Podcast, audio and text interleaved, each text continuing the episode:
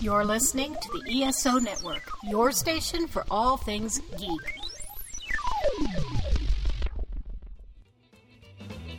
Welcome to Earth Station One, a weekly podcast dedicated to all things sci fi, fantasy, and much, much more. Sit back and relax and enjoy the show. Hey everyone, welcome to another episode of the Earth Station One podcast. That's right, folks. We are back with the ESO Network Book Club. That's right, we are here. And it's Kirby's pick this time. Kirby actually picked a really fascinating book this time. It's called Mission of Gravity. And it was really interesting to find that one and read it. It wasn't really like any kind of book I've read before, but it had a lot of familiar tones to it. So I think you guys will enjoy this one. It's it was different for us, so we will see. And speaking about different and different tones, let me introduce my co-host for this week. Mr. Mike Gordon is here. Howdy. How are you, my friend? I am peachy keen, and uh, yeah, like you, I am not uh, uh, very familiar with uh, hard science fiction. So this is going to be interesting for us, and and I know that this is a book. believe me, Was trying to get some people to to guest and, and and be on the show with us to review this. So I know it's not a book that a lot of uh, people are familiar with. So I just want to say up front that uh, tune in, listen to the Geek Seat, and then listen to a little bit of the book review because we're going to do a non spoiler uh, review and thoughts before we go heavy into it. So if you're interested in what this book is and what it's about, and you know why you should pay attention to it and why we picked it to to review on this show, uh, listen to the first few minutes of our uh, review, and then we'll tell you when we're going to get into spoilers, so you can then fast forward to the rest to hear the mm-hmm. tail end of the show. Exactly. We don't even need to have River Song to do it because we have Mike Gordon to tell us about spoilers. Yeah, we do. Exactly. Who knew you'd be replacing Alex Kingston? You know that? well, Okay, but we definitely want to hear you guys at home. So please join us and give us a write. You know, please write us at earthstation1 at esonetwork.com. We would really appreciate it, as always. Or you could always still call us at 404 963 9057. You know, doesn't cost much to do that. You know, just leave us a voicemail. Let us know what you think of this book, or if you have other thoughts of what's going on in the geeky world, or what we're going to be talking about for our rants and raves this week. So it should be a lot of interesting stuff. So we got a lot to talk about. Before we go any further, though, I do want to thank our patrons for being out there and helping support the station. And we have a new show coming to us only for patrons, and it's going to be called the ESO Network Riffs. That's right we are talking all about it and you know we talked about it last week at the end of the show but now we are officially saying it's a go and that'll be coming to you probably the second week of each month we're going to try to get everybody together and might even have some of our listeners or our patrons who subscribe to the show join us so they can be part of it also and you could help you know become a patron too for as little as 25 cents a week you could, you know, help support the ESO network. Don't think that's all that bad. So, with that being said, how do I, you're saying, hi, Mike, how do I get to do this? All you have to do is go to patreon.com and go patreon.com slash ESO network. Not that hard. So, definitely help support us. And we are probably this week going to have a new Dragon Con episode available to help celebrate the release of the Dragon Con report. So we are having the first episode of that is now available to everybody and it should be on your feed for those who subscribe. If not, why aren't you subscribing to us? Come on, folks. Pretty darn awesome that, you know, Mike has, you know, taken the time and gathered a lot of people, including myself, Darren, and Michael Bailey actually joined us for his first time doing some work on the ESO network but it won't be the last. Oh, most definitely not. And you got some great guests, and we're talking what to do preparing for Dragon Con at this early stage. I think it was a great show and definitely worth a listen. The Dragon Con report. So I think it's pretty awesome. So, you know, the con is only what, 200 and some odd days left. So before we have to go to Nirvana, or as we like to call it, Nerdvana. Pretty cool. So definitely worth hearing. And so there's a lot of good things going on with the ESO network, but I'm rambling now. So let's get moving with the show. We got some rants and raves, and Mike, we had some wrestling last night. We have the like it's the road. It's the beginning of the road to WrestleMania. So uh, yes, for those people who are interested in listening to us talk about hard science, well, you're just gonna have to put up with a little nonsense for a few minutes because uh, look, Mike and I are wrestling fans. I know on the ESO network we do have a great show, uh, the PWR Spot Show, where they talk all about wrestling. But uh, and Mike and I appear on there occasionally. Uh, but this is our show, so we get to talk a little bit about wrestling on our show. So, um, and this is my favorite time of year. The Royal Rumble is my favorite event of the of the year. I love the energy of it. I love the potential of it. The idea that this is where uh, this is where you can see how really the, certainly the first half of the year, if not the whole year, the company is going to decide um, which characters are going to be spotlighted in the in the in the coming months, especially when it comes to WrestleMania, which is the still the biggest wrestling event anywhere um, of the year. So, but uh, a lot of times when you have the Royal Rumble and you know the Survivor Series and all these different ones, certain ones stand out, and the Royal Rumble for me has always been almost like a showcase of who's going to be coming like you had said, you know, storylines for the next couple months. But even for me, it's more of seeing the future of wrestling. Who's going to be, you know, these are going to be some of your bigger wrestlers over the next few years. Well, what I loved about this particular Royal Rumble that that we experienced this past weekend was the fact that instead of like a lot of times WWE will bring out two, three, four, or five of the old timers, the the the legends, the alumni, if you will, uh, to for a quick pop. You know, certainly they can't really go anymore. Nobody ever expects them to win, but they come in just to you know remind everybody, and you've got that good nostalgia feel. Well, this year there was very little of that.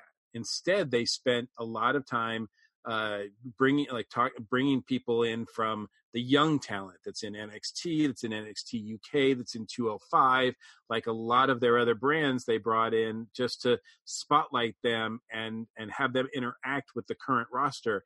And to me, especially as an NXT fan, that was really exciting. Like that was that was a, the highlight for me of watching the Rumble this year. Mm-hmm. Exactly, and it was just like we were like, okay, who's next and who's next, and it was great to see how much NXT talent they were bringing up. And I'm not just talking about the men's; I'm also talking about the women's. Yeah, the uh, the women, uh, and that's an amazing thing too, because five years ago, if you had told us that women's wrestling in WWE would be as as amazing as it is, I don't think any of us would have believed you because even five years ago, it was oh the women are on, time to take a, a bathroom break. Um, it was, uh, I mean, it was right, right. That was right at the beginning, though. Like it was about things were about to change. Certainly, ten years ago, things were really bad, but now. I'll tell. I'll be honest with you, Mike. I think the women are outperforming the men. Uh, oh, I, I feel that also.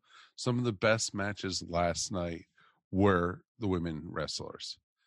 Not just the Royal Rumble, but I thought the Becky Asuka match was just phenomenal.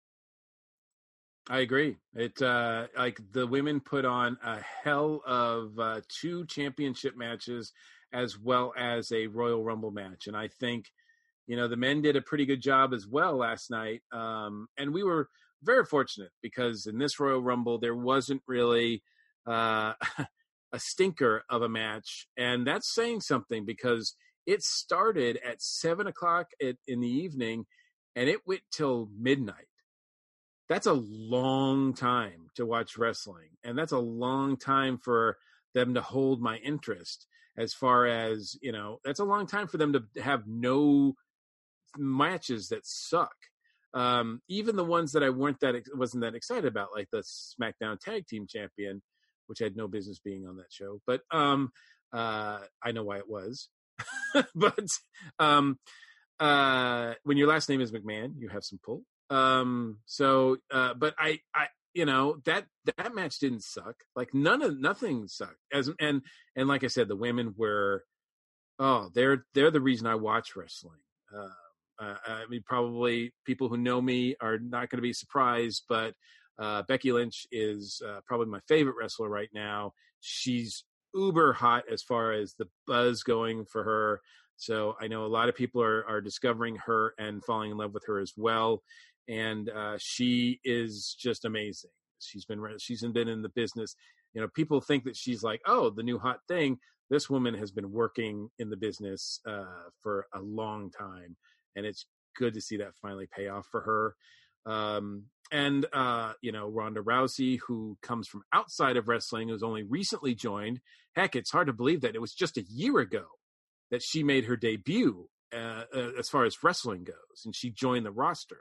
Mm-hmm. Um, she's come a long way, and she's really embraced it, and she's actually innovated a lot of uh, a lot of things about wrestling with her style that has been very exciting and uh, and very good to watch. So, um, agreed completely. I think with Ronda, you know, she has so vastly improved.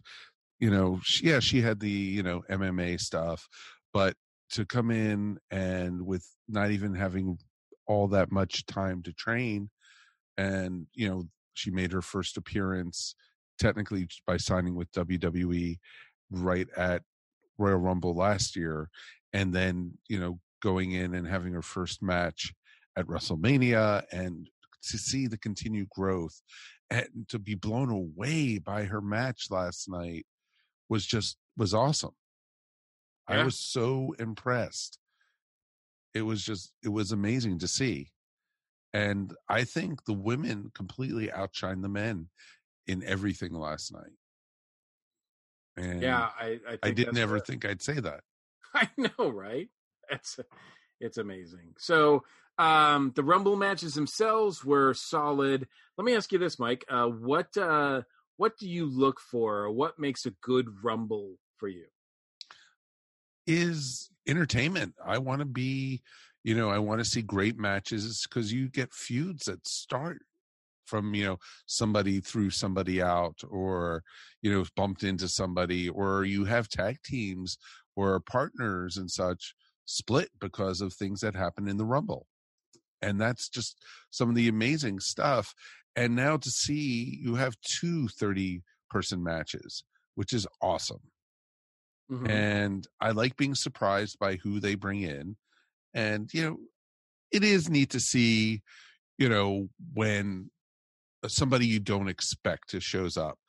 You know, what was it, two, three years ago when AJ Styles showed up for the first time in the WWE? Ooh, I think that's got to be, at least for me, that's probably the biggest moment that's ever happened in a Rumble.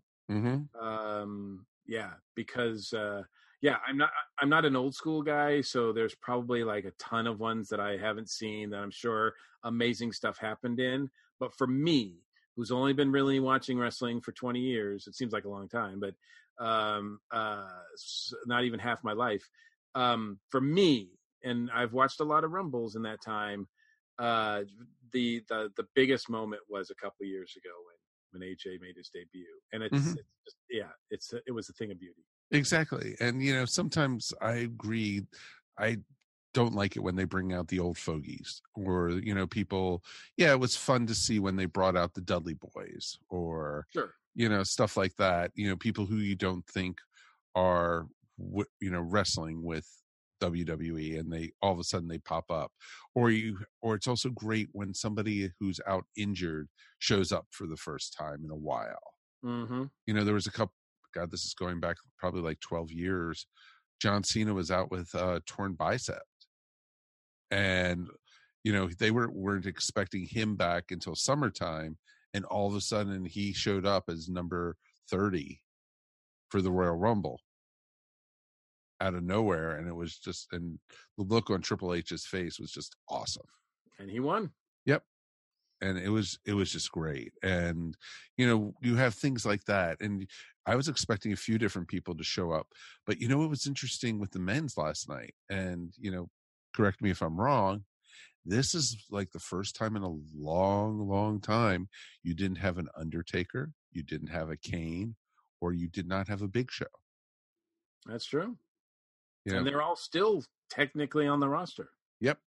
But you didn't need it. They have that much power. The only oldie that they even brought out was Jeff Jarrett. And, you know, it was okay. It was just like, and I'm glad they got rid of him real quick.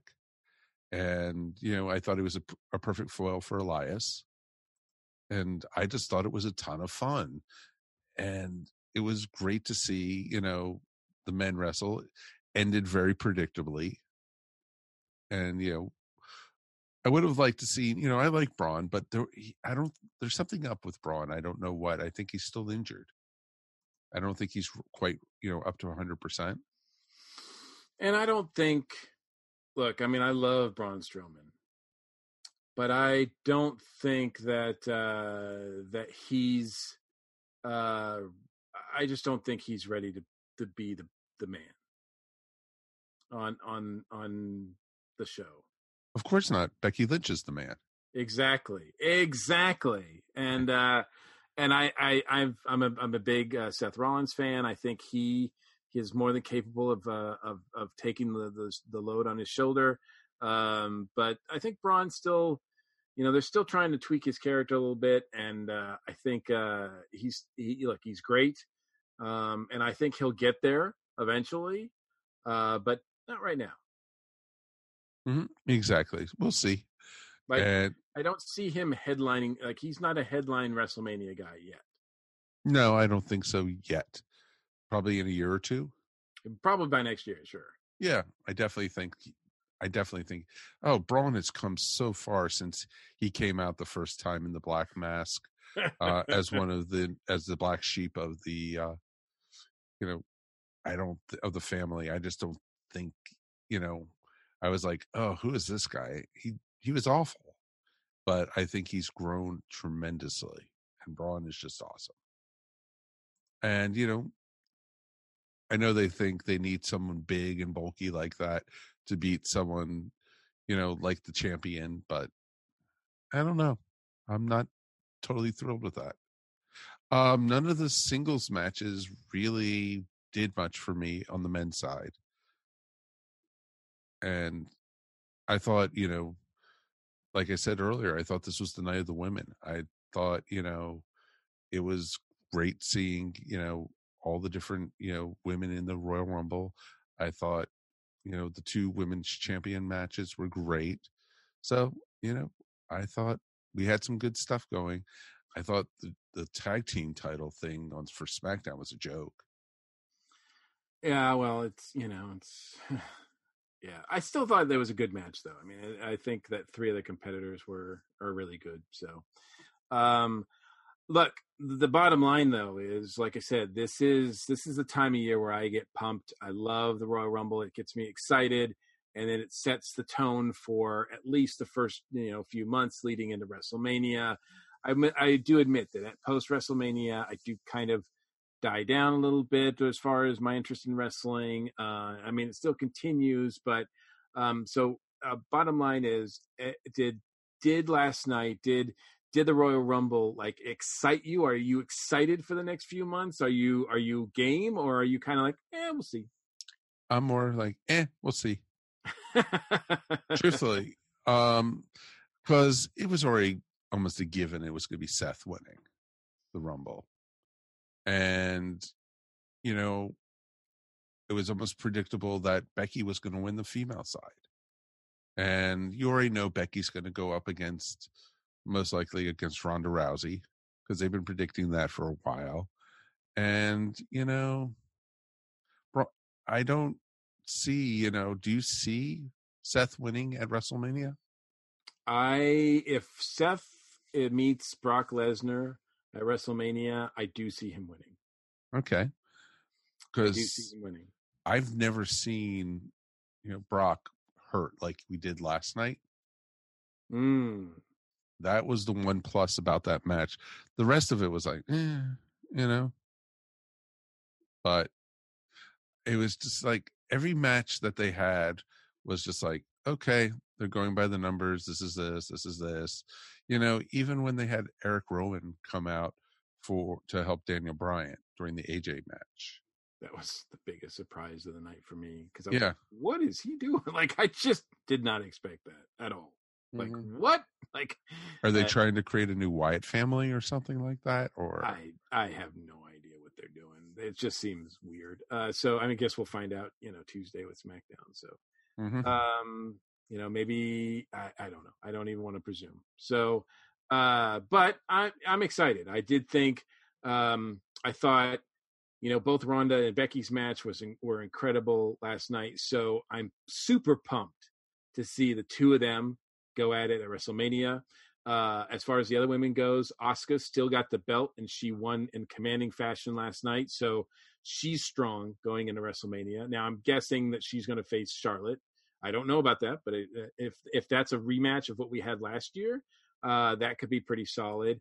I thought that Sasha Banks did an amazing job recuperating. Like she was, she's back to where she was like two years ago, being like at the top of the division. So for some reason, over the past year and a half, they've kind of forgotten that. So it was good to see her back, being where she belongs. I I, I imagine that she and Bayley will be a force to be reckoned when the uh, female tag team match uh, division uh, starts up next month. So I think that's going to be good.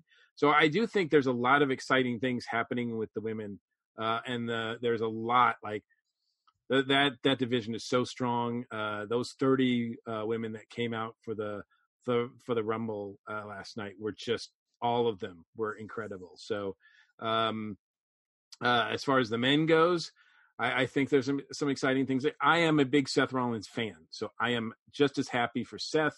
I think uh, Seth and Brock at as a as a main event is awesome.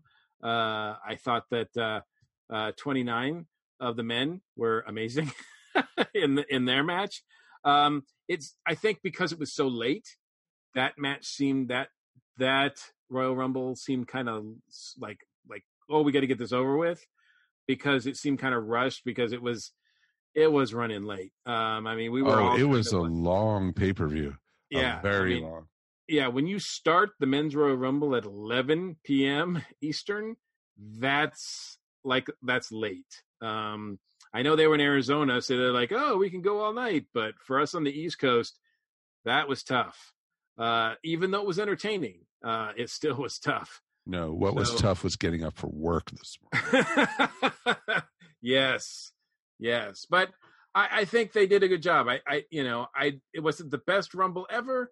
Eh, I think it's up there though. I do think it's up there.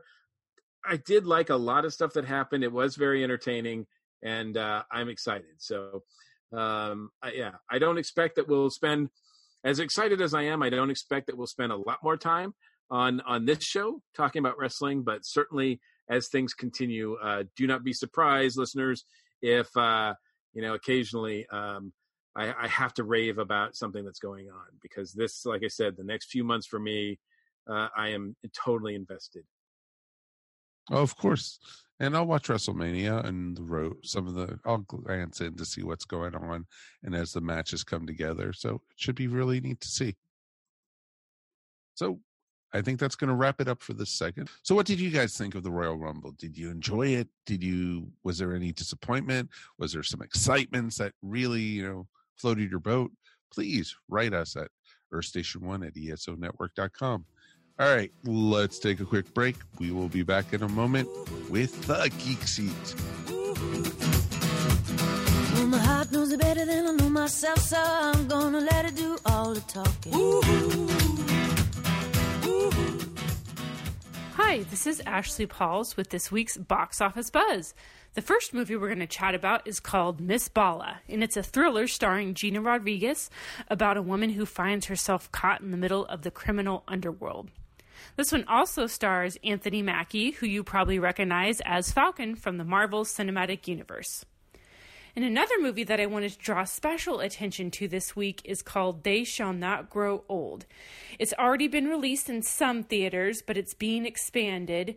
It's a documentary that was directed by Peter Jackson and features new footage from World War I that has been remastered and colorized and features interviews from the veterans who served in that war. The interesting thing about World War I is that here in the United States, you don't hear it talked about quite as much. We're not as familiar with that period of history. And yet, this was just such a tragic and hugely devastating conflict. And I think it's very important that we do not lose track of important history like this. And it's important to tell these stories so that we can learn from history and hopefully, as humanity, never get to a place like that again. And so, kudos to Peter Jackson for bringing awareness and telling this story, and particularly letting these to- soldiers tell their own stories and making sure that these narratives are not lost in time. Now, I did not get a chance to see it when it made its first round in theaters, but my husband did, and he said it was excellent. Highly recommends it. So I'm really hoping to get a chance to see it, and I would encourage you to do so as well. On DVD this week, we have the movie Nutcracker in the Four Realms, which was, of course, Disney's retelling of the Nutcracker story. I didn't see this when it was originally in theaters, even though I was kind of intrigued by the trailers, just based on the fact it didn't get a lot of buzz and didn't get super great reviews. But it's coming out on DVD now, so it might be worth a couple bucks rental. And that's it for this week. If you're looking for more entertainment related content, be sure to check out my blog, boxofficebuzzab.wordpress.com. Do you enjoy TV shows, movies, video games, comics, or novels? Do you enjoy listening to people discuss geeky topics without getting bent out of shape when they disagree? If you do, then the 42 Cast is right for you. We're a podcast with a rotating cast of guests that discusses a new topic every week. You can find us on Stitcher Radio, iTunes, Google Play, or 42cast.com. You can also support us and the entire ESO network by going to patreon.com slash ESO network. That's the 42 Cast, your ultimate answer to fandom, geekiness, and everything.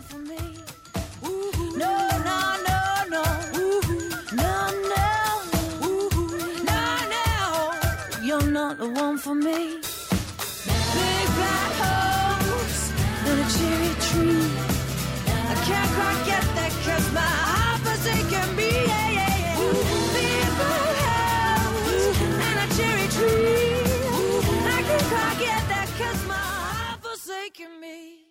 Hey everyone, welcome back to the Earth Station One podcast. We are now here with new friends of the show, Jackie and Brian. Welcome to Earth Station One. Hey, Thank you for thank having you for having us. Yeah. Yeah, thank you for joining us. I'm very excited to have you guys here because you guys are both part of trying to. I'm trying to make sure I pronounce this right. Is it Metrotham? Metrotham, that is correct. Yeah, Yeah. Metrotham, a new convention happening in March, and this is exciting. Now, now the the first question I have is: Is it? It is a combination between Metropolis and Gotham. I take it. That's Yes. right. Yeah, that is correct. Yeah. I got that. So, um, so tell us about how the convention came out. I mean, this is the first time. So, what made you guys decide let's put on a convention? So um, it kind of all started with uh, with our head guy Mark. Um, this has actually been his vision for a while. Um, he's been wanting to kind of get a new con going here in Chattanooga, one of his own creation, and um, I kind of just hopped on with a with a buddy of mine. We were kind of one of the first um, volunteers to hop on, and it's really just snowballed into what we have now, and it's it, it's so it's it's great. It's great. Jackie, what about you? I joined a little later in. I was um, invited to a meeting, and a friend of mine had actually told me I had worked on another con with her, and she suggested that I try this one out. And when I went to the first meeting, I was hooked. I mean, they have got everything together, and this is going to be an amazing con. So, uh, when you say that, uh, has this been in the planning for a year, more than that, or how long has this been sort of in the works? Um, we've been getting together and promoting at other cons for well more than a year now. Um, so this has been in the works for a while. Um, I think Mark probably started, I, I would say, about a year and a half ago. Um, but I just don't think he had the manpower to to go out and promote like we have been doing. But I mean, we've been at every con in the tri-state area and really just getting our name out there for it. So we're really, really excited about it. So so tell us what the the focus is. Tell us what tell us about why you know why should people come to uh, Metrotham? Well, we have something for absolutely everybody. I mean, it wouldn't be. We have something for the adults, something for the children. Um, outside, we're going to have a big craft section and also a lot of fun things for the kids to do. And when you come inside, we have um, Jason Douglas from The Walking Dead. Yeah, he was also Beerus on uh, Dragon Ball Super. He was King Cold in the original DBZ. Um, like we're we're really excited to have him. We've also got Eric Stuart, who was the uh, the original Brock in Pokemon, and then we've also got Rachel Lillis, the original Misty. That's right. Um, so we're really, really excited for them. Um, one of the one of the biggest things that I'm really excited for uh, is probably the uh, the X Men that we have coming. oh yeah. A bunch of the creative staff from the original 1990s X Men animated series coming. Um, Cal Dodd, the voice of Wolverine, he's going to be there. Um, we got the voice of Beast. We're, we're- I mean, we're we're really excited to be getting all the names that we have gotten. Um, Eric Stuart, and he will also be performing on the stage. that Um, is correct. Yeah, his band will be playing with us. yes. Um, it is very impressive. Uh, looking at the guest list, um, and, and I'm not just saying that because I'm on it, um, but uh, no, no, it is really impressive. and Uh, we're happy to have you, and we're so happy to have you here. I uh, I appreciate it. It's uh it's always nice to be asked, and and this is cool. And I should also point out that uh, our good friends of the station that uh, appear and help us with our music episodes, Ricky and Bambi from Radio Cult, they're going to be performing as well. So, Yes, they are. Yeah, they are. They are. And anybody who knows them, usually uh, I know that they uh, perform at Con Nooga every year. So they're I, I know that they're welcome welcome uh, additions to any convention that's happening in, in or any event that's happening in the Chattanooga area. So, um, but very cool. So, in addition to the guests, you've got. Uh, do you? I imagine you have panels, or do you have panels? Do you have uh, contests, or what else is going on? We do have panels. Um, we're going to have panels ranging from a lot of different things. Uh, in fact, I've actually got the panel list right here. Glad I held on to it. Um, the uh, sorry, but yeah, we will be having panels. Um, the biggest uh, contest we'll be having is probably our um, cosplay, contest. Cosplay, absolutely. Our, our cosplay contest is going to be huge. Um, first place winner gets five hundred dollars cash. Um, second place winner gets two fifty uh, two hundred and fifty dollars cash, and then um, fan favorite wins a um, a personal photo shoot with our photographer that we have coming to the con, um, Cubester Photography. Definitely check him out. He's really great. One of a good buddy of ours. Um, and then just by entering, um, you're actually get you get put in a drawing to win a life size Jinx fishbone from League of Legends that we actually are getting uh, commissioned by Go Big or Go Home Cosplay, and that's just by entering the contest. Wow. Yeah, we kind of went all out with our prizes. No That's cool. are. They definitely did. Um, we're really excited about all the prizes that are going to be given away. There's also some cosplay camp panels for the people who are just now starting cosplaying and cosplay 101, and um, it's really exciting. Yeah, this is, and I looked at the the guests that you have, the special guests that you have for uh, cosplay as well, and that's pretty impressive too. So, yep. So you've got the so you've got the cosplay down, you've got the guests, you've got artists, you've got music, uh, gaming, of course, right? oh yes, we will be having course. we got tabletop and console gaming there. Um, we also have a few tournaments lined up for uh, Smash Brothers and uh, other things like that. So uh, we're super excited to be having those going on as well.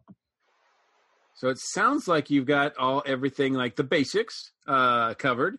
That's awesome, and it is a is a two day show, right? No, three days, right? March twenty second, twenty third, and twenty fourth, right? That that's correct. Yeah, it's a full three day show.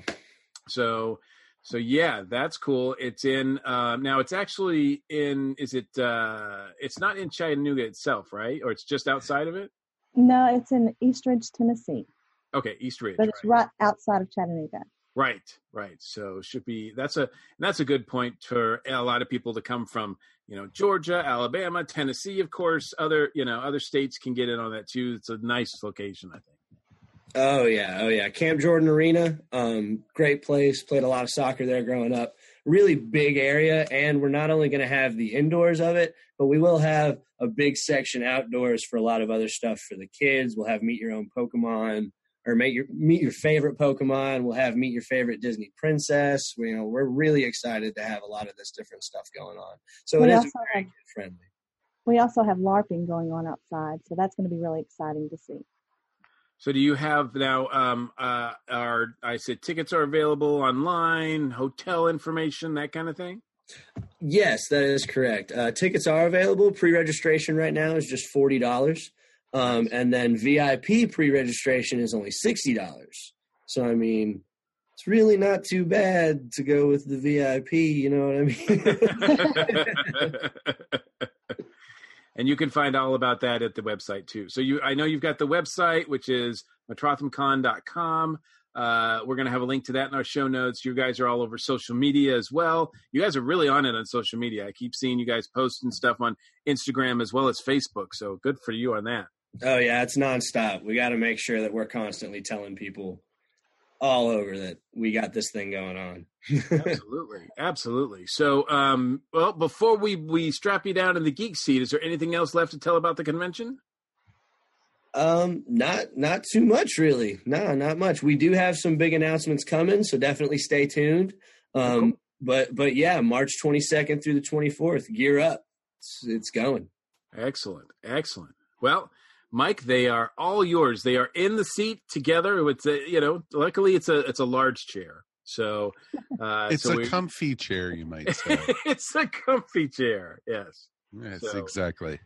so they're all strapped down and ready to go All right, Jackie, Brian, are you ready for your first question in the geek seat? Yes, Absolutely. absolutely. Yeah.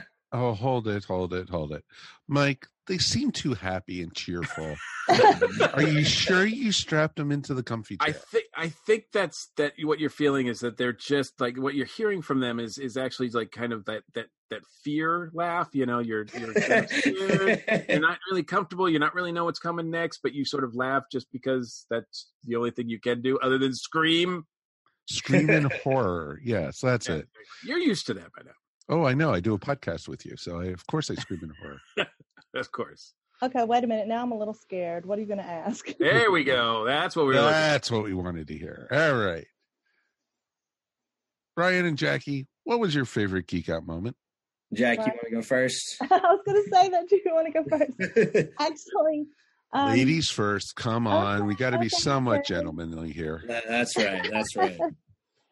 I think, and um, my favorite geek out moment would have to be well. Here recently, I am so excited about Animal Crossing coming to Switch. I mean, I am uber excited about that. And I really freaked out when I was watching the trailer. I really turned into a 15 year old little girl, and that's like my kids were just laughing at me because I was freaking out. Okay. Understandable. Brian? Uh, my my personal favorite geek out moment um, has always been and probably will always be the first fight between Spike and Vicious on Cowboy Bebop. That's Um. Just a beautiful, beautiful scene. Um, the fact that Green Bird's playing in the background, it's just it's it's it's it's just an all time favorite of mine. Nope. Totally understand that. Very cool. What was your most disappointing geek out moment?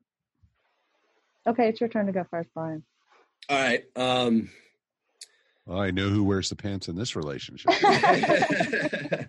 um so with uh my my most disappointing is a hard one to peg but um i i really just didn't like how in force awakens there was just like the the the plot was basically he had a new death star like the empire has a new death star like could you not go a little bit i don't know more plot would have been better cool.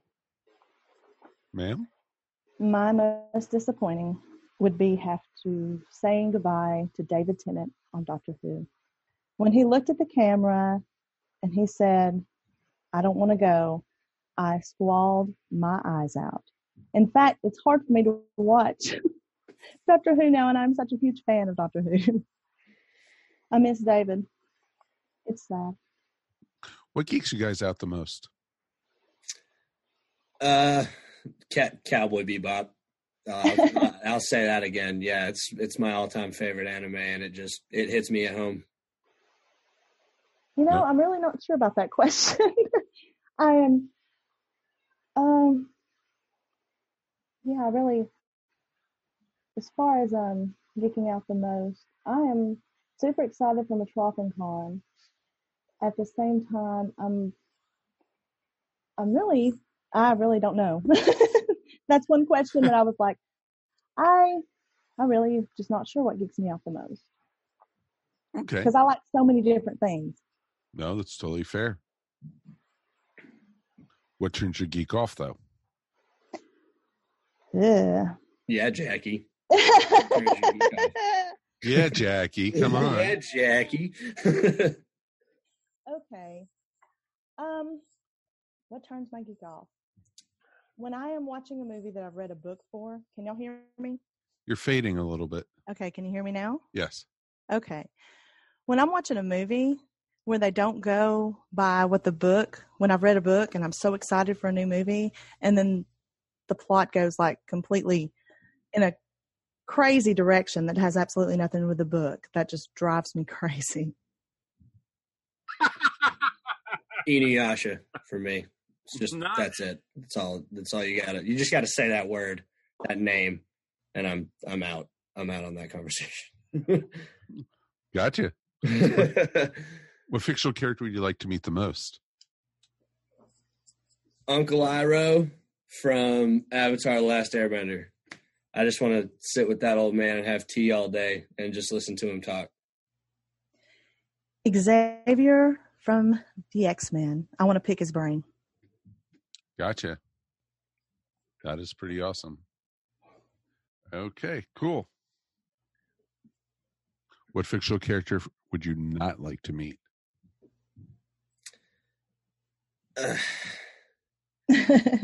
Uh, I don't. I don't know. Uh, Snarf from the Thundercats. I'd, I wouldn't. That wouldn't be pleased to be around him all day. the yellow eyed demon from Supernatural. I would not want to be in the same room with him.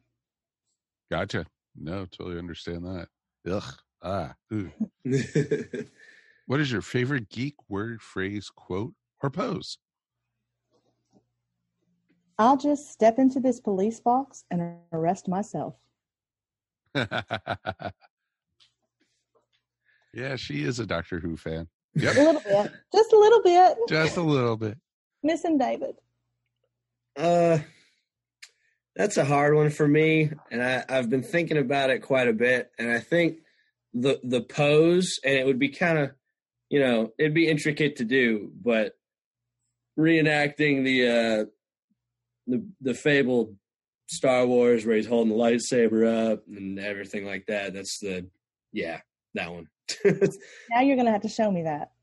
well, it's it's the the poster that everybody's seen. You guys have seen it. You know what I'm talking about, right? Yeah, but I want to see you do it.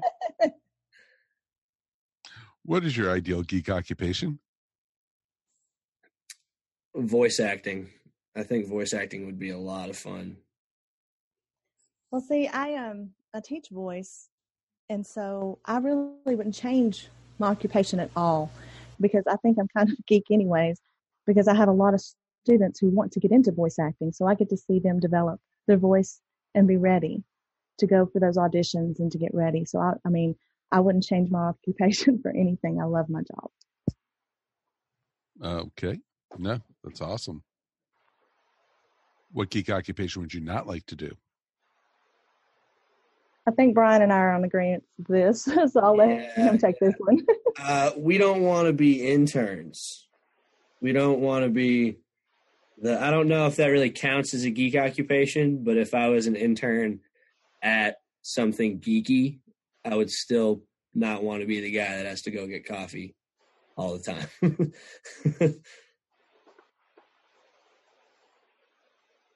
Okay.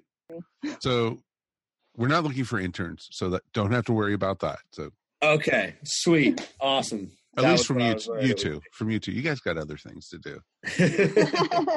But if anyone wants to become an intern for the ESO network, we are taking applications for summer 2019. hey, hop That's- on that. Please hop on that. Please write us at That is so feedback cool. at esonetwork.com. So, you know, we can give out college credit. It doesn't cost us anything. So, Bam. So- so if you're interested in learning how to do a podcast, that was a great little segue right there. That is Mhm. awesome. All Glad right. to help. Glad to help. All right. Now that we've buttered you guys up, are you ready for your final question? dun dun dun. oh yeah. All right. Brian and Jackie. What is your ultimate geek fantasy? Legolas. No, just wow, she didn't hesitate at all. That. That is awesome. uh ultimate geek fantasy um a, a damian wayne robin show that would be amazing. i want i want to see that one day Oh, that is awesome. Okay. That was pretty easy questions. Well, Brian and Jackie, I have really good news for you. You've made it through the Geek Seat. Congratulations. hey we're through the geek scene right on Mr. Mike Gordon, tell the young folks what they've won. You have won a lifetime subscription to the ESO network, a value easily worth $18.04. Woohoo! hey nice Yeah. I have yeah to split it between you, and I will, you know, I always have to point out that, you know, we're on the space station, so as you get closer to Earth, it really like drops in, in value. So, um, okay okay So, uh, but anyway, Good no, no, we really mind. appreciate you guys uh, coming on. Uh, I am excited to be part of this uh, inaugural uh, convention year for you guys, and I can't wait to to be a part of it. For those people, like, tell us a little bit uh, how we can find out about all about it and and the latest news. um anything new metrothamcon.com if you guys don't want to go there go visit our facebook page we're always dropping new announcements but metrothamcon.com that's where you'll get to see a full guest list full cosplay guests everything you need to know pre-registration march 22nd through the 24th metrothamcon Be there, guys. Be there. I will. I will be there. So come on, listeners, come join me. It's going to be fun. yeah come, ha- come hang out with us and mike It'd be, it's going to be great Absolutely. They want more than three people there. Come on. that's right yeah Very cool. well thank you guys so much for having us Thank you. Not a problem. Thank you guys very, very much. Let's take a quick break and we'll be back in a moment with the ESO Network Book Club.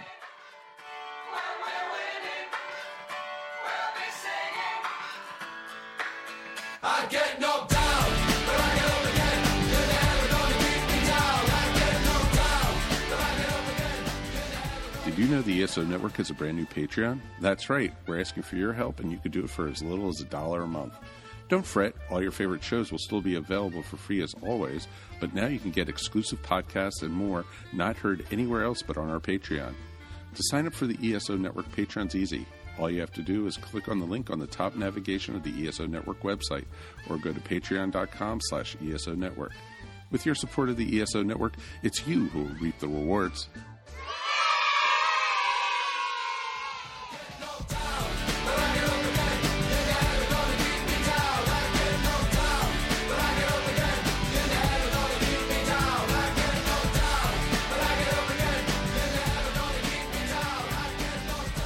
Everyone, welcome back to Earth Station One. Now we are here for the ESO Network Book Club. Mikey, take it away.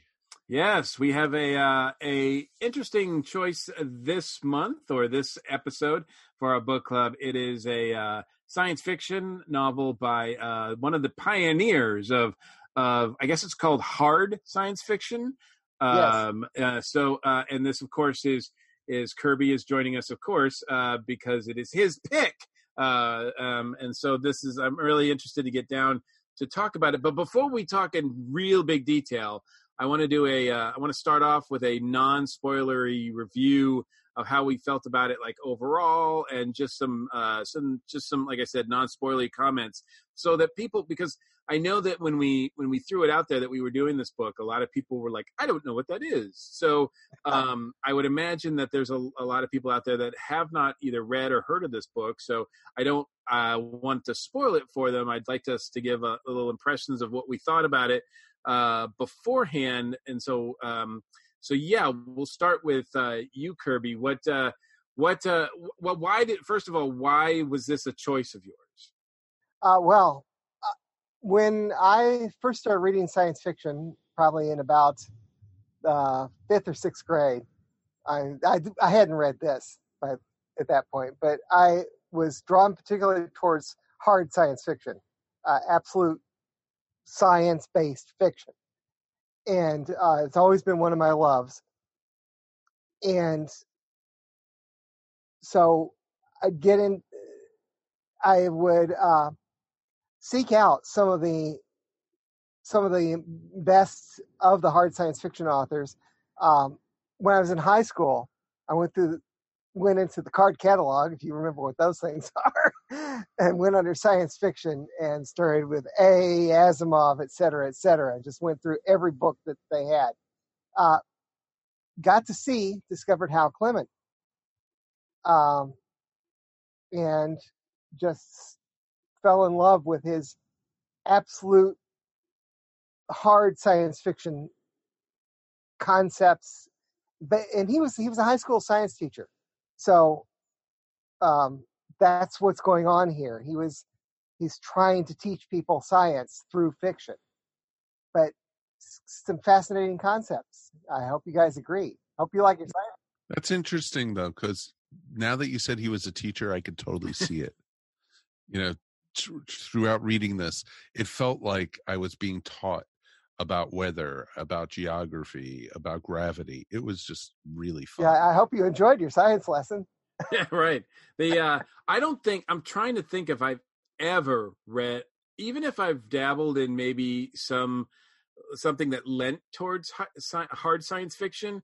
I've never like read anything like this that's been like really because what uh, I sort of thought of this as it's kind of like uh, uh, uh, uh it's kind of like an episode of Mythbusters, really, because it's a series of challenges and Yeah. and how to get out of those challenges.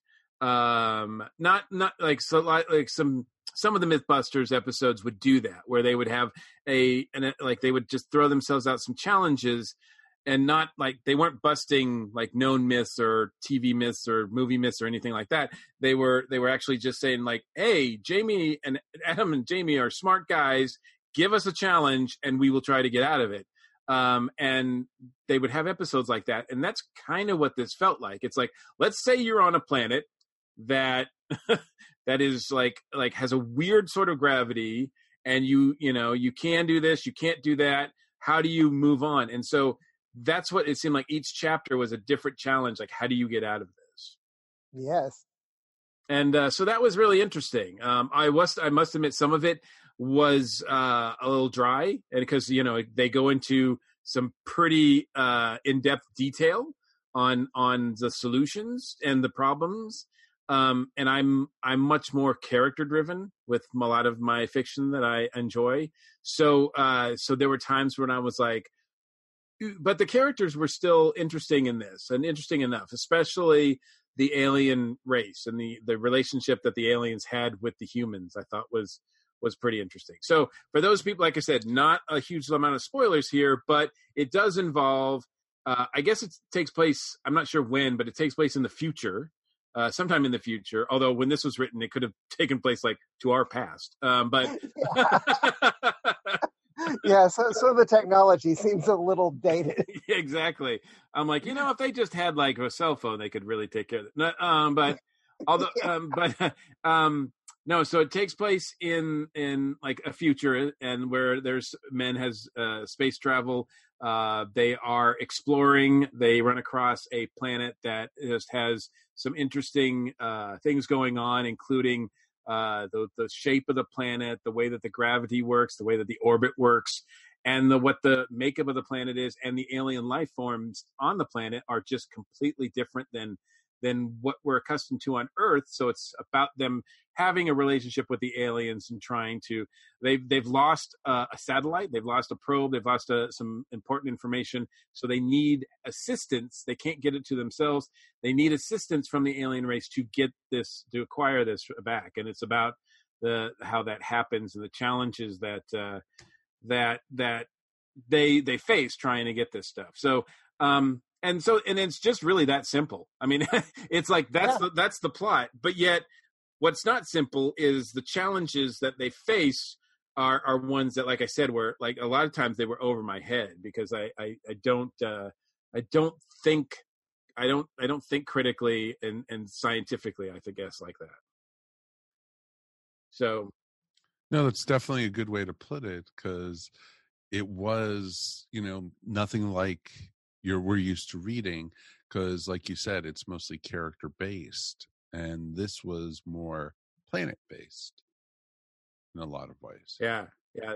Yeah. Eh so um so i'm unless anybody wants to add anything else for the like recommendations for people who haven't uh who haven't read this i mean i think it's an interesting read i really do especially uh, i mean sir as kirby pointed out some of it because it was written in 1954 it uh a lot of it's like maybe a little dated, but it doesn't feel extremely dated. It still feels like some of the I don't know if some of the science uh it still adds up, but oh, the science adds up really really well as as far as the the characteristics of uh, Mesklin, and some people have uh, apparently Hal Clement went back and uh, redid some of the calculations later, and he did mess up some of the gravity at the poles, but it, it might have been like 700 Gs instead of 500 Gs. Uh, still impossible to for humans to work. I was going to say, still a lot of G's. but but yeah, the, the biggest the biggest issues are with the scientific team. The humans are using. Uh, they're taking, I think, film camera stuff and doing mapping by taking printing out pictures and doing mosaics over the floor and stuff like that.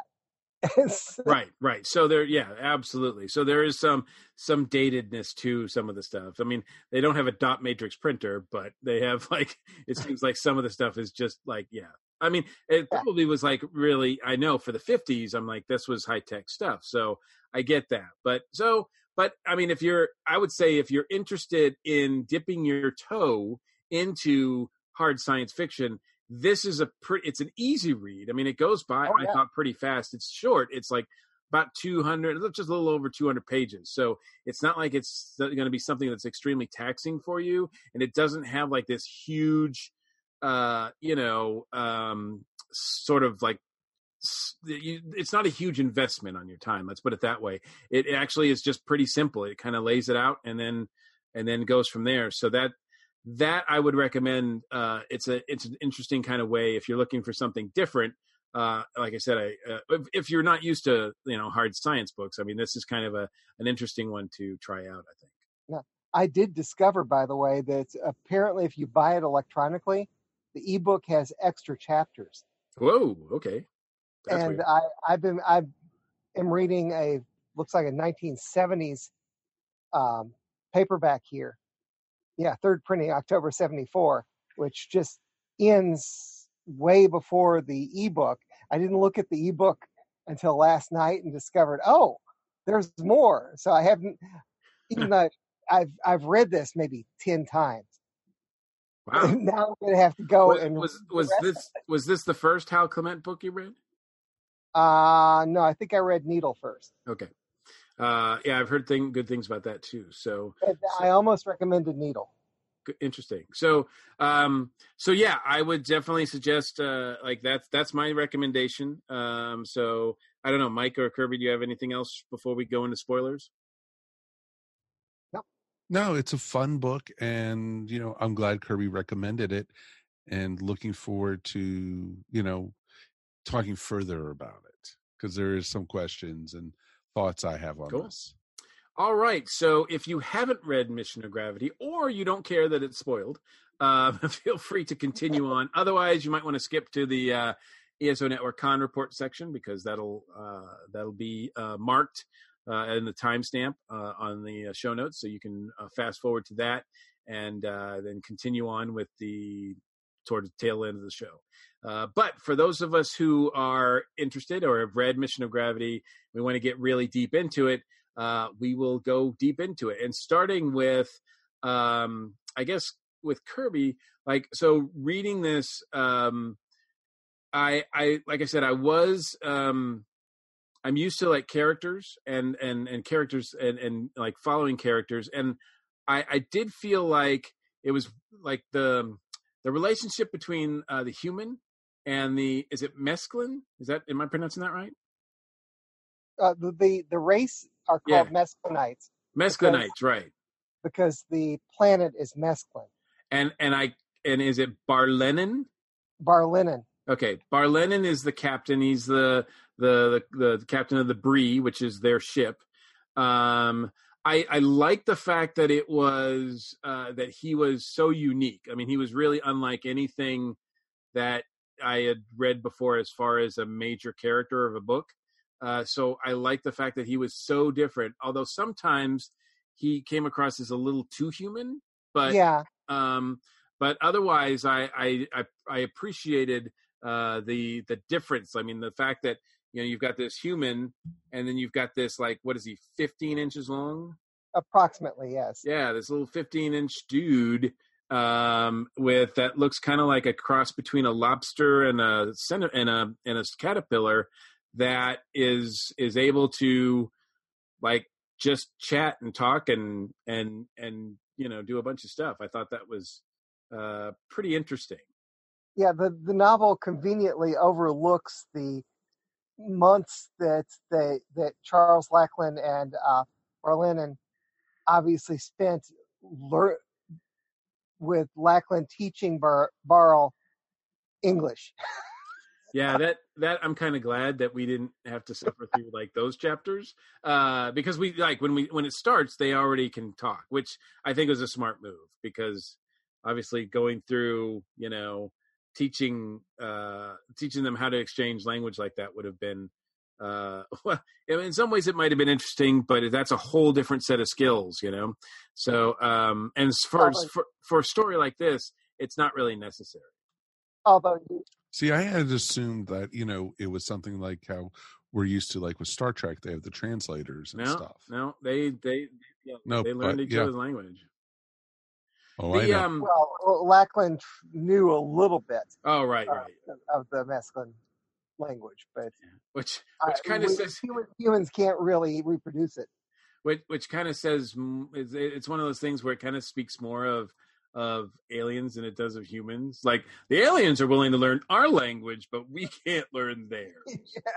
It's like wow that's uh that's kind of uh one-sided. But um the the concepts of the gravity and the, the planet i'm going to tell you i had such a hard time getting my head around it even after reading because my book included um an essay uh by clement at the end which talked about creating the planet and talking about a little bit about the the research that went into it. Um so i read that afterwards and there were diagrams of the planet and i thought that okay i could have used this like before before i read the book but or during some of the chapters maybe but i is it really possible to have a planet that's not round i mean that's not like a like a like i don't know like that that's that like sort of squished I don't know. I would assume so. Yeah. Well, they just, if you think about it, they just found one of the outer, you know, planets past Pluto, what they're not subplanets, whatever you want to call them. It almost looks like almost like a fi- uh, infinity symbol put together because it's like almost two globes with the center like caved in together. So yeah, there's there's possibilities of things that not are being you know because we think gravity as a whole is pulling everything in together, creating the globe. This is where we need Doctor Scott. I know. I was like. I asked Doctor Scott. I'm like, "Have you read this?" He's like, "No." I'm like, "Damn it!" Like, Really, I'm surprised. I'm surprised he hasn't read it.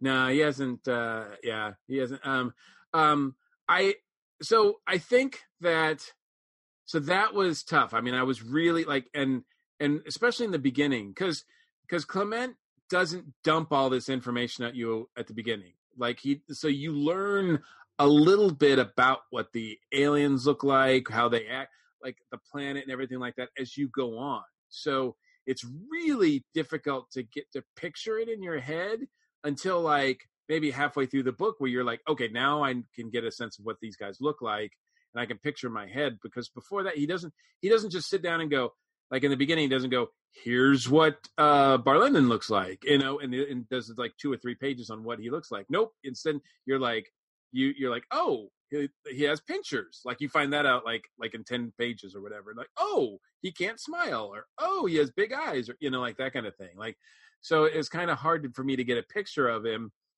but what i really found like difficult was the whole like planet because in the beginning the uh um charles lackland the the earth person or the the the the scientist that's dealing with them he's talking about the the planet or that uh, Barlennan and his race think that the planet is a bowl shape. Yes. And I'm like, okay, now I know this sounds stupid, but I'm like, okay, is he talking about the inside of a bowl, the outside of a bowl, like the bowl, like is it uh bowl side, like top up, down? Like I really had a hard time picturing that. Like I was like, what? And then then I think they kind of say that it's not shaped like a bowl, or it's he only can see he only imagines half of it. Right? Is that right? Right. It's it, what it is is the way that the mes- Mesklinites perceive their own planet because of the gravity and the uh, bending of the light from the various gases. Because this is a very cold planet too. Yeah. Is the they're perceiving the horizon as being above them, See that? and as they, as, as they that- go that's so weird for me to try to think about and imagine. uh, because of the high gravity and the uh, the bending, the refraction of light, and as they go towards the equator, that they're going towards what they think is the rim of the bowl. So the the On middle the on the outside or on the inside of the bowl? inside on the inside of the bowl. inside of the bowl. Think of a bowl. Yeah. No, no, I got it. I see. That's what I was asking myself bottom- while I was reading this. I was like, are they on the outside of the bowl or the inside of the bowl? At the at the top of the when they say top, I'm like, are they mean the top of like if the bowl is like sitting on the table or if the bowl is upside down? Like I just was I was so confused. the, the bowl is sitting on a table and uh, the middle of the bowl at the very bottom is the uh, the pole and they really don't know about the other side of the planet Right. Right. That I got. Like you know, because they were trying to because I think at one point Charles is trying to explain it to him and they just he just has no like Brendan is like, I don't I don't know what you're saying. like that just makes no sense to me. Um it, it does make sense. the the other thing that threw me was that uh the period that the way time passed for the uh um is it Mesklinites right? Yes. The, the way time passed for them was really different than the way time passed for charles. So like in some cases they'd be like you know the it, you know the captain of the Bree or the Bree set sail and you know it, like eight years later they got there and i'm like eight years and uh and they'd be like no it's actually just do we have an idea of like what because I, I don't think they ever really come out and say like a day for them is a day like is this many how much time for us I Believe they do. really Uh, i must have missed let that me find the. because because mike did you did, did these things stump you as well mike Of course they did. It was just like when I saw eight years, it was like, wait a minute, i'm like how long is this how big is exactly? How big is this planet? You know, and you know, the well, the planet is uh, forty-eight thousand miles uh, along the equator, and nineteen thousand seven hundred forty miles uh, pole to pole. Okay so for me and for some people out there like compare that to earth like how big is this planet compared to earth Uh, I would have to. Uh, well, the mass is sixteen times that of Jupiter. okay It the pla- it obviously is bi- way bigger Yeah. than Earth. And I, I would have to put my phone I because my internet's down. I'm using my phone. That's okay. So, So, and and you know, uh, th- I should point out too, now that we're talking spoiler stuff, um, uh, Barlennan and his and his crew are not the only creatures. By uh, I mean, they're they're like you know, 15 inches long, and they're the main creatures that we hang out with. But there's a lot of other creatures, and a lot of them are much much much larger.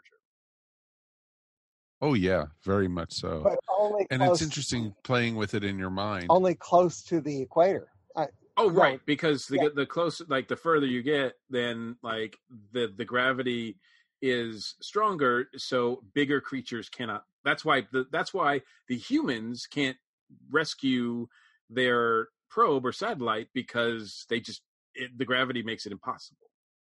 right. Yeah. hmm Exactly. Clement, according to All right, what it's it's twenty four thousand nine hundred and one miles across the equator of Earth. How much? Twenty four thousand. Okay, so that's a little bigger than Mes- Mesklin's pole to pole, which is nineteen thousand seven hundred forty.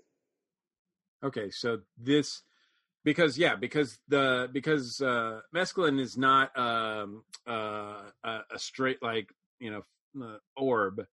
It's it's like kind of like uh oblong squished. shape. Yeah, it's squished if you th- if you will. So, we're looking at I think I think that's the point that I remember them talking about how that um, density does not always mean bigger, right? So it sounds like Mesklin is denser than Earth, but it's not bigger than Earth. Right. Is that fair? Yes. Okay. And, And- and, Clement, for storytelling purposes, decided that he wanted the equatorial gravity to be three G's. So he then did all the calculations from that. and I and I want to point out too while I'm reading this or while I'm saying this that even though these things it might sound like uh, you know like some of the questions that I have are, are problems with it, but really um, part of it is that the fact that I'm not a scientist, and and the other part of it is that I wasn't annoyed by a lot of this stuff. In, instead, I was intrigued because I wanted to know Good. because I I don't I don't understand. You know, it's kind of like I, I really appreciated. This is a, a scene that I I really think was one of my favorites. It's when at the end when and I'm going to skip to the end here, but at the end when Barlennan like says, you know, right before, right when they get to the satellite, and he just stops and he's like, okay, let's renegotiate our deal now. And I was like, damn, like, okay. So, but what I really liked about that scene was not so much that he did that, because we kind of knew that he was planning to do that, like, because it's it's foreshadowed in in a few ch- uh, chapters before that. But what I, I, I what I really appreciated is that the humans were like, we can't educate you to the to the extent that you want us to because like because Charles is like I don't know how some of this stuff works. like he's like I don't know like I can't tell you how like a rocket ship I can tell you the basics maybe but I can't tell you specifically how you can build one because we have people that do that and that's not me. Like like like every human doesn't know everything about like every like everything. So it's very specialized. So it it's e- like I think that's one of the things that I got. I like that scene a lot because usually in in a, a situation like this, it seems like everybody knows everything. Like everybody knows like how stuff is done. And I like the fact that in this one, it's like, no, no, I don't know how to do that. So I can't. I'd love to share the information with you, uh, but I can't because I don't know. Right. um but uh, and the other stuff I, I did like too i did appreciate um i think one of my other favorite scenes is when they first encounter uh the other sort of similar looking but larger uh Mesklinites Uh, that the ones, uh, they the have the the, the the trap.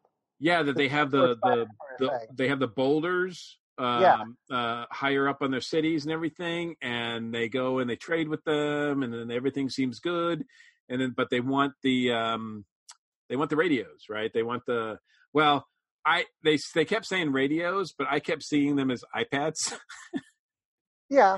because they really seem like ipads like they were using them like ipads so that's what i saw in my head um so so yeah the the race wanted the, the other race wanted the ipads and they were like nope you can't have one and then all of a sudden the boulders started coming down Mhm. like indiana jones and stuff and i thought well, that's pretty cool And and the thing, one thing that annoyed me is they did leave one there, and we never hear anything more about it oh yeah yeah with the other group the one that with the other one- group. yeah the one that kidnaps them or not kidnaps them the one that wins they take over the Bree like and they they actually hold our our little dudes like uh captive for a while There were no re- repercussions from it. right Yeah, it you- seemed like yeah like because i'm like well what are we doing are we talking and communicating with them now or um yeah i mean y- yeah, it's, you're right they're not it's mentioned complete. It's completely uh, ignored.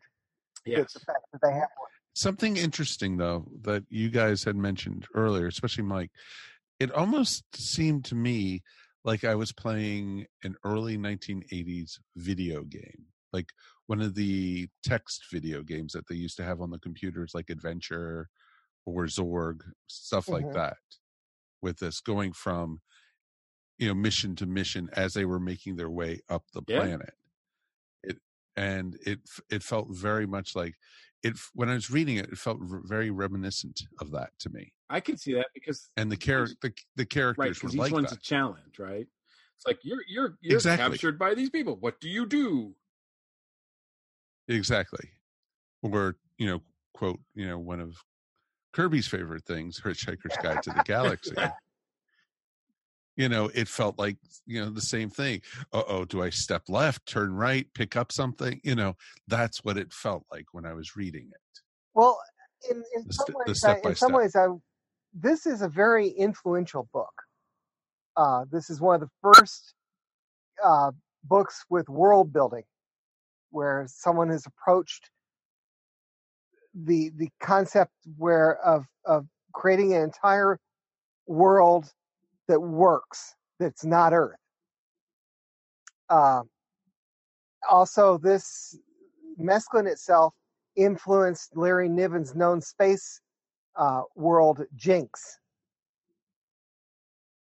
I don't remember exactly which which planet Jinx is. It's re- it's referenced in um, Ringworld. And another thing, interesting thing, we might want to do Ringworld one of these years.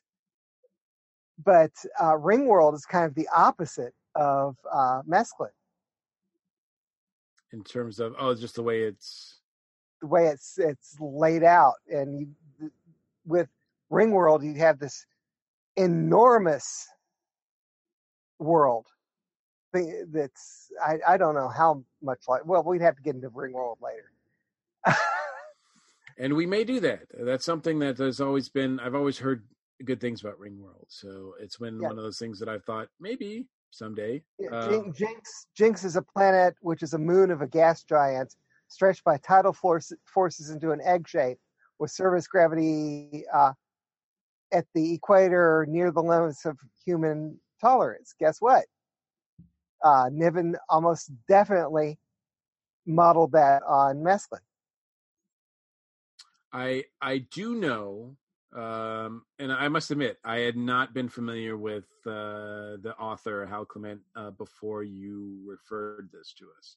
So I was, uh, so I did some research though, and I, you know, I was uh, surprised and and to to find out that he's like, you're right, he is like a he is a a pioneer when it comes to science fiction, uh, specifically with hard science fiction, but you know um I, I saw you know as far as the awards he's gotten and the acclaim and the uh, the the, the folks that point to him as an influence i mean uh you know it, it doesn't get i mean he's like if there was a hall of fame for science fiction like he would be one of the first guys in right? Like like him and asimov and and that would just get right on in um, yeah, he, Clement, Asimov, Heinlein, uh, Clarke, yes right all so those guys. and I've you know it's weird because I've read Clarke and Clarke is a little a little hard science fiction, not as much as this obviously, but he like I felt like sometimes that that was a little bit hard, but not nothing compared to this. Mhm. So One thing we have not discussed is the plot, that's such that there is.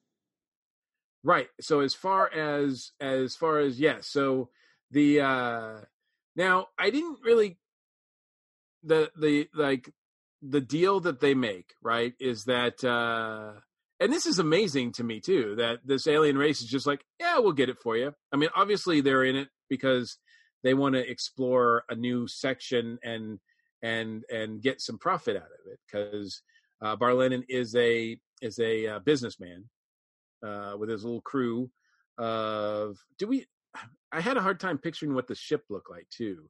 I kept thinking it was like a sailor ship, but it's really more like a raft, right? It, it's a, a collection of rafts that are bound together that they can untie them and put them in a long string.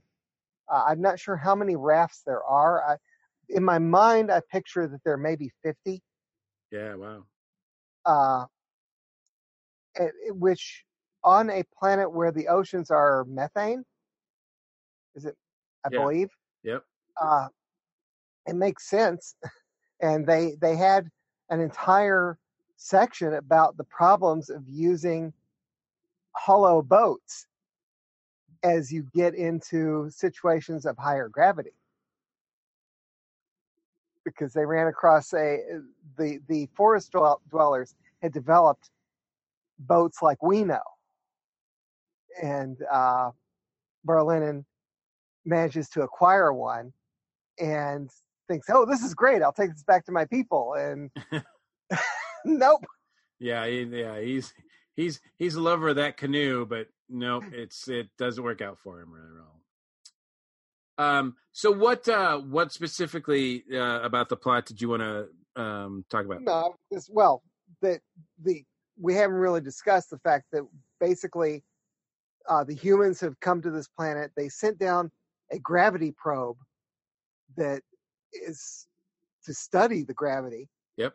and unfortunately it broke down and couldn't the gravity was so much that it could not take back off the humans want the data from it i guess they hadn't thought of radioing the data back Yeah, that's uh, that's a that's a big plot point now. We're like, why can't they just download it? I don't understand. exactly uh, but they the leader of the expedition uh, i forget his name What Charles? makes reference no not charles oh no, boss. no, I, see- I know what you're about. Yeah, uh, makes R, reference many many times that this probe is, and its data is worth billions of dollars. I think they make one reference that uh, they might be able to use this gravity information to actually make it easier to for humans to function on a high gravity planet. Uh, so they send Charles down to the rim, to the equator, and he runs across the mesclanites and makes a deal because fortunately Barlennan is the right person at the right place to go and uh, get to the gravity probe and I guess well in the end we find out that they just point the their their radio at all the instruments to get the readings to provide the data back to the humans. And in the meantime, to get there, what I I always thought it was about. I'm not sure where you got eight years. No, no, I just said that as a Okay, I th- I I get the impression that the whole book is a maybe nine months from beginning to end f- on an on for Earth days, for Earth days. Yeah. right? For because- like Mesklinite days. I mean, I think it's years. Yes. Yeah, Mes- that's that's what I meant. Like, like they they like you know the, it just Oh the- no, the no, it's less than one.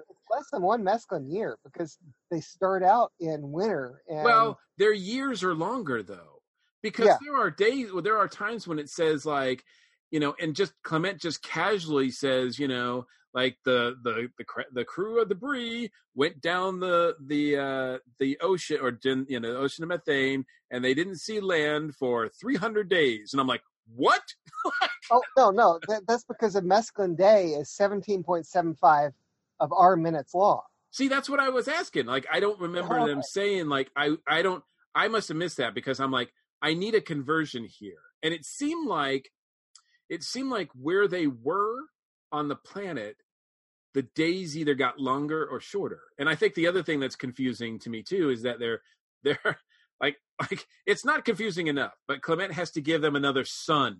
So there are two suns uh that Yeah. are right. Two suns and uh, two moons. Yeah, two suns. So and yet eh, there's two suns, and yet it's not Tatooine, right? It's two suns, and yet it's a cold planet. I'm like, It- wow, Well, and one of the suns is so far away, it's not really providing enough light. right, right, The Mesklin days are from their brighter sun, which uh, they rotate around it set every 17. I mean, the, the planet Mesklin itself turns on its axis every 17.75 of our minutes. yeah. I like though when when Charles tries to tell Barlennan about the two suns. Bar- uh, Char- Barlennan doesn't he he doesn't conceive of what that means. He just he can't like he doesn't see that that way. So oh, and the other thing that is very important is that the Mesklinites, the, at least these particular Mesklinites, are from a higher gravity zone, more close to the uh, pole, and they basically are afraid of anything being above them.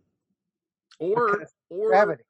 because that on where they are like the gravity is so heavy they the concept of like throwing something or like something like or jumping is just completely alien to them like they they have like when right in the beginning of the one of the first chapters where charles picks up marlin and like throws him on top of the uh uh the the the craft he has the little um crawler. tank, the tank thing um like yeah, Barlennan like freaks out. He's like, ah, like not just because a big creature scooped you up and put you somewhere, but because to his race, like being on, not on the to get connected to the plan is completely alien and freaky to them. But Barlennan ends up loving it. Yes, yes, yeah.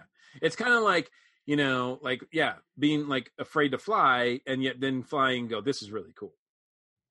Yeah, and there's a little bit of the flying thing too in there too so um yeah it's it's it's an inter like i said uh at the beginning when we did the spoiler uh, non-spoiler stuff i do think it's really like kind of a like if you're if you want to dip your toe into hard science fiction um this is a really good place to like go and and i thought i think it's like it's really interesting. It's not i mean it's heavy but it's not um impossible um to to to sift through it's not and there are characters and there are kind of interesting settings and conflicts that make it that that pulled me through Mhm. i mean it yeah. was, basically, basically, the idea is for it's it's a it's a it's just a voyage. It's it's an odyssey. yes Mhm, No, It's no, a trip. No, no, it It's really is like I mean, if if it's like reading like you're right, it's like reading Homer's Odyssey, but with weird gravity and you know 15 inch long aliens. so um and a lot of science you know a lot of science so A uh, lot you know, science. for those people who you know if if uh like the poetic romantic license and language of like homer doesn't do it for you then maybe mission of gravity with its science and uh speak will will do it for you because that's that's what that's what the language is here so um well, very cool. Well, I do want to uh, sort of uh, wrap it up, and Mike, I want to ask you, um, a what like what's your final verdict on this book, and would you read any more of the books like this? I would definitely read more books like this. I had mentioned it, you know, a couple days ago. I wasn't getting into it at first. I really wasn't, and I was trying. And then I got into a rhythm with it, and it moved a lot quicker once I got to that point. But it, for me, I it was hard to catch my interest at first. I, you know, I would definitely read more by this author or more true classic science fiction, which I include this in. So yeah, I definitely would recommend. Do you think that's like I said? Do you think that's because I think one of the things that I mean I get why he did it, but um like Clement doesn't doesn't start out by just telling you what the aliens or the world or anything like that looks like. Instead, you have to learn a little bit by chapter by chapter. So by No, the time exactly. you're like, oh, now I have a complete picture of it. So now it Well, exactly. And that's why I was saying when we were talking earlier about how it had the 80s video game feel, that you were world building, that it was you who was going to this planet that you didn't know anything about. And you were discovering more and more. And the picture was becoming more and more full as you kept on reading the book. um there are there are some other books my understanding is there are some more books by clement uh reg- that take place on Mesklin is that right Yes, Joby? yes, and I have not read them. oh I'm really wait a minute to- wait a minute wait a minute you've read this 10 times and you've never read like the sequel Correct. Wh- why that seems weird to me Ah, you just are you like have you heard bad things about it or do you just know no, I, I just for a long time I didn't know about the sequels. okay gotcha um, and I now own the sequels because I, I bought this thing a few days ago as a collection of all of the Mesklin novels, and I plan Okay. to continue. Oh, cool. Well, yeah, I, I'm curious to hear what those might be about because it seems like in some ways this might be the like an origin story. Like, like I would imagine going back to this planet after like a few decades, especially decades for us, which would be like centuries for them. Like, eh, I would imagine like little cities and like it, like it, the technology, especially with the with the humans kind of helping them out, like they would be much more advanced, right? Yeah. Now I'm reading the. I've got the Wikipedia article in front of me about the the sequel, and uh, it's taking place on a different planet. Oh, So, really? Interesting. I don't know Hmm. what's going. It's another gravity thing, so I'm I'm expecting. Oh, but it has Mesklinites in it. So maybe they maybe maybe they are they maybe they go out and venture into space. Yeah, it says uh, Starlight is set several decades after the events of Mission of Gravity. It takes place mostly on the supergiant planet Dhrawn, uh, which some suspect of being a failed star. A consortium of spacefaring races, including humans, recruits Mesklinites uh, to explore Dhrawn. Okay. Well, that's Uh, kind of oh, interesting. one of the main, and Barlennan and Dondragmer are main characters. Cool. Wow. Well, there you go. See, there you go. Only take you it only took you fifty years. Forty. All right, So um, Forty. well, I'll I'll go ahead and say that uh, I I really enjoyed uh, getting to read this, and and even though I was out of my comfort zone for a lot of it, I felt that that was uh, that's one of the reasons why I like doing uh, the book club is because we're reading stuff that I wouldn't you know normally pick, and uh, you know, and it's better it's better than like the stuff they used to pick for us in school. So uh, way back in the day. So um, so yeah, I, I appreciate that. I I don't know to be honest with you if I'm going to continue. Like I would, I, I've got so much else that I think that uh, would probably take a, like I'm not a hard science fiction guy. I guess is what I'm saying. Um, I can't see myself dipping into this well terribly often, uh, but I am intrigued and I enjoyed this for what it is. So, and I and I'm kind of glad that I was introduced to this pioneer uh, because I, I do think that it was a lot of interesting things. It did it did make me think uh, a little bit more about and it challenged the way that I had kind of thought about things as well, and that's that's what science fiction should be for. So, so Kirby, I'm going to give you the last word on this book since you have read it, and we know that you love it. So, so Absolutely. so uh, so tell us about like what specifically the re like when you reread it, what do you get out of it?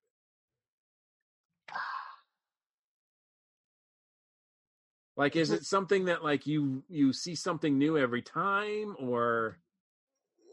Well, I might go five years between times, and so it's just reacquainting myself with Mesklin and getting the science back together because uh, I don't, I'm not a scientist. I don't have, I'm not exposed to the the um, physics of of liquid methane and and and, snowy ammonia that much. It's just uh, it's just a fascinating concept, and uh, the characters I find the characters to be really interesting, including Barlennan and his first mate Dondragmer.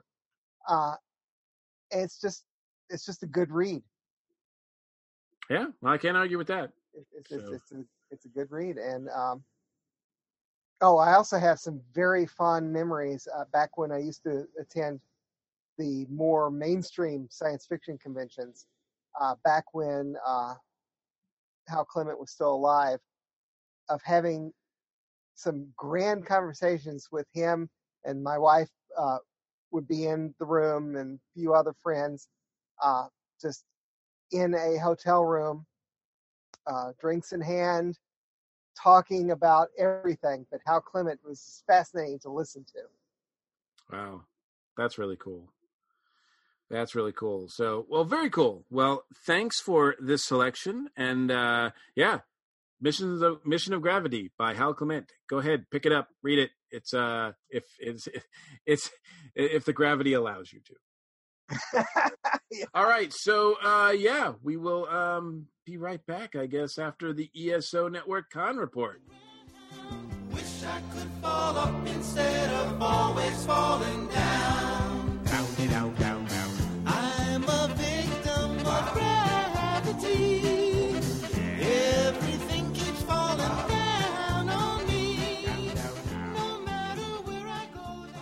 Welcome to Geek Girls Take. I'm your host Angela, and this week this Geek Girl is talking about the first half of Runaways season two.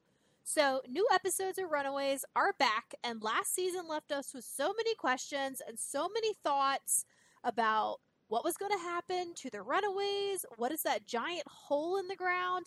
How much worse could the parents get? And in the first six episodes of season two, we have gotten answers to some of those questions. We see Jonah and his relationship with Carolina get stronger. We also get to meet the new character with new powers, who has a very sad backstory. We also learn what is in that hole and that it's and why it's causing earthquakes. All of this within the first 6 episodes. So I'm excited to see what we get in the last 7 of this season. We also know that Victor is still alive and stuck in a weird dreamland that Jonah has put him in so he can work on a new chamber to help Jonah get better. And I do like how we're seeing the relationships of the parents change into different dynamics as the season goes along. We're seeing them come back together as couples or have conflict as they try to find their kids. I think Alex's mom is the scariest to me. She is brutal, and I would not want to mess with that lady. The funniest, yet also kind of scary, are Dale and Stacy. They have that humor, but also have the knowledge to be terrifying, yet they seem to have a conscience, which some of the other parents don't seem to have. I'm also excited to see how they've changed over the course of this season from last season. Overall, this has been a very solid second season. That has answered questions, made you feel, and has made the watcher come up with even more questions as to what they think is going to happen. Well, thanks for listening to A Geek Girl's Take. What will I talk about next week? Well, you're going to have to listen to find out.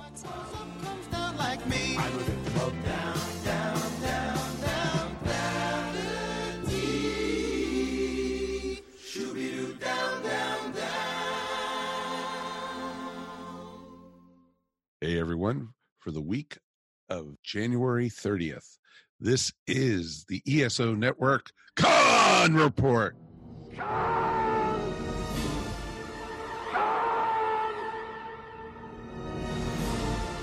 Howdy, everyone. Well, we've got some uh, conventions coming up that you can find ESO Network folks at. Not a lot. We're still slowly getting into that convention season. In fact, there's none left for January.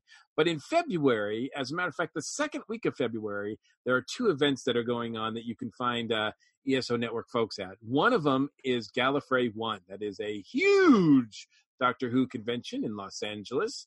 Uh, it is uh, uh, hard to get into, but yet, you know, because, you know, it's the ESO network, we do have pull. And Felicity, aka the mayor of Chickentown uh, from the Flopcast, she will be attending Gallifrey One, and I understand that she's going to be on some panels as well. So, uh, you know, she is the mayor. She does have pull as well. They will be rolling out the red carpet for her, I'm sure. So that is uh, that is on the West Coast.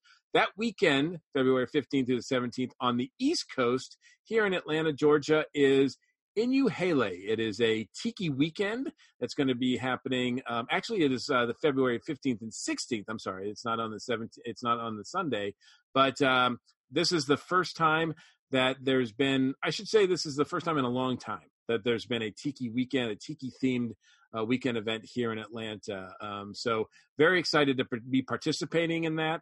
Uh, I will have a table, of course, with uh, Peter Cutler, the artist of Tiki Zombie, and we will be having a lot of fun at that show. So hope to see you there. And then uh, the first weekend of March, March 1st through the 3rd, is MarsCon. You've heard us talk about this one before. It is in Bloomington, Minnesota. And uh, from the Flopcast, once again, uh, is uh, actually that show uh, is represented, but it's not the mayor this time. It is Cornflake. And the reason why this is significant is because this is where we get, yes, uh, water aerobics. Cornflake is going to bring her aerobics uh, to the water aerobics, her aquatic aerobics to MarsCon once again. So it's something I'm still waiting to see the video on. So hopefully somebody can YouTube it and send it to me because I definitely uh, want to check it out one of these years. And I'm sorry, I just can't get up to Minnesota. That this time of year, it's all just winter. So, uh, but for those people who are going to go, um, have a great time at these shows and any of the other shows that you want us to maybe promote for you or uh, participate in. Please reach out to us because we love talking about conventions.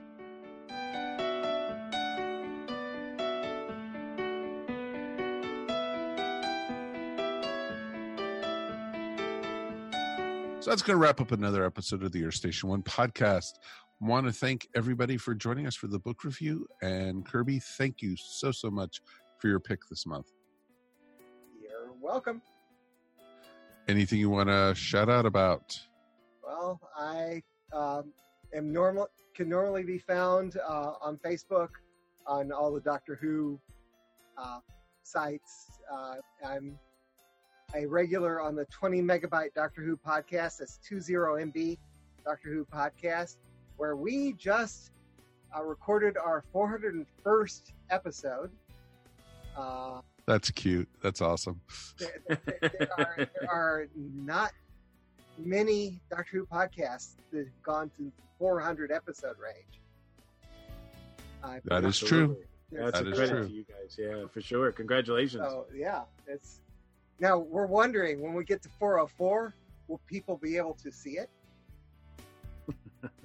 Huh. Huh. Ah, ah, ah. Huh.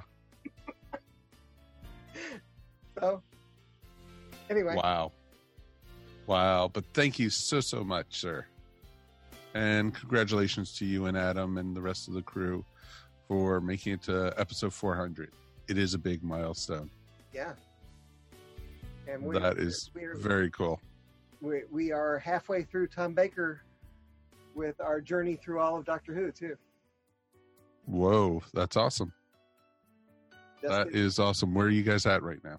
uh, we just did Invasion of Time, uh, and that episode, our review should be out uh, probably tomorrow or Wednesday. Awesome. So probably about the same time our episode will go out. So Yeah. perfect. Excellent. Definitely worth checking out, folks. For a show that, you know, talks all about Doctor Who, and they've been doing it almost as long as we've been doing Earth Station One. I So believe so. Yeah. so Mhm. it's pretty darn awesome. It is definitely awesome. And Mr. Mike, we made it through another one, my friend. We did, and as always, it's my pleasure. Anything you want to shout out about, sir? I do. You know, at the beginning of the show, uh, we um, discussed um, uh, a little bit about the, the Royal Rumble this past weekend and our interest We did, in, we did. love uh, love for uh, all things wrestling right now. But uh, I, you can hear more of me chatting about wrestling on uh, the Needless Things podcast. Uh, this week's episode, I think it's 249, uh, right before 250. So good for Dave and the crew uh, getting up to 250. But um, yeah, we talked about we did get our we did give our picks for the Royal Rumble, but we talked about a lot of things about like what's going on with wrestling that we're excited about. So it's not just about the Rumble; it's more about uh, how we feel about wrestling. And not only am I on there, but uh, Richard Yule from um, the uh, PWR uh, Spot Show uh, made an appearance on there. Uh, our good friend Joe Crow uh, from uh, Dragon Con uh, is on there as well. So we just had a blast uh, talking about all things wrestling. So if you're if you're right now, I mean, as we mentioned at the beginning of the show, this is like the road to WrestleMania. So uh, I'm pumped for wrestling. So if you if you are pumped for wrestling as well, uh, check out Needless Things podcast. That is awesome. And Dave always does a great show, and I know wrestling is one of his loves. So that's Yeah. pretty darn awesome. There's a reason we go there for the Royal Rumble. There's a reason why we go to the Phantom Zone for the Royal Rumble because you know he he's a great host. Yep, he definitely is. That is that's pretty spectacular, actually. That is very cool. So, uh, my shout out, real quick, goes out to something else while we were watching the Royal Rumble last night. Was the Screen Actors Guild Awards, and or they call them SAG Awards in a lot of ways. And I wanted to give a huge, huge shout out. I've talked about it multiple times on this podcast, but the marvelous Mrs. Maisel actually ran the gauntlet. Every category it was nominated with last night, it actually won. And that's a feat that really hasn't been done before. And pretty amazing to see that. And also, major congratulations for Black Panther for all the awards it won last night. So, this might be foreshadowing for the upcoming Academy Awards next month. So, could we be seeing Black Panther win Best Picture? Ooh. That- Wouldn't that be pretty amazing? Yeah. So I'm very, very curious to see if the old codgers at the Academy actually, you know, voted for a superhero movie. So will be interesting. And of course, we'll talk about it all about it here on Earth Station One when that happens. But before that, we will be back again next week. And we are going to do a movie review next week. We are going to be looking at Buffy the Vampire Slayer, not the TV show, folks. We are looking at the movie and you know it's going to be great to see Kristy Swanson as Buffy, Mm-hmm. and it's going to be it's going to be a lot of fun. And you know, Rutger Hauer is the vampire in it. It's just it's just awesome. And you know, we didn't know when that came out what we were getting into, and man, was it a ton of fun. So it's going to be great to talk all about that. Until then, my name is Mike Faber, and we will see you here next time on Earth Station One podcast. Peace. And we're done. Boom. Yay. You've been listening to the Earth Station One podcast, a show by fans for fans. If you enjoyed the show, please subscribe to our show up on iTunes or wherever fine podcasts are found. While you're up there, please rate us and remember to leave feedback. It would greatly be appreciated. And remember to tell your friends all about us while you're at it. Earth Station One is available on most social media sites where you can join some really great topics or chats. Help support our show by shopping through our Amazon.com link or purchasing very cool ESO Network clothing and merchandise at our TeePublic store. Links to both are found on the top of our ESO Network webpage. Become a patron of the ESO Network by backing us up on Patreon for as little as 25 cents a week. Go to patreon.com slash ESO Network to sign up. We want to hear from you. Please write us at earthstation1 at esonetwork.com or call us at 404 963 9057. Thanks for listening, and we'll see you next time here on the Earth Station 1 podcast. Peace, and we're done. This has been a broadcast of the ESO Network. Be part of the crew and help support our shows by donating to our ESO Patreon or by shopping through Amazon.com or the TeePublic store, which can all be found at www.esonetwork.com. The ESO Network, your station for all things geek.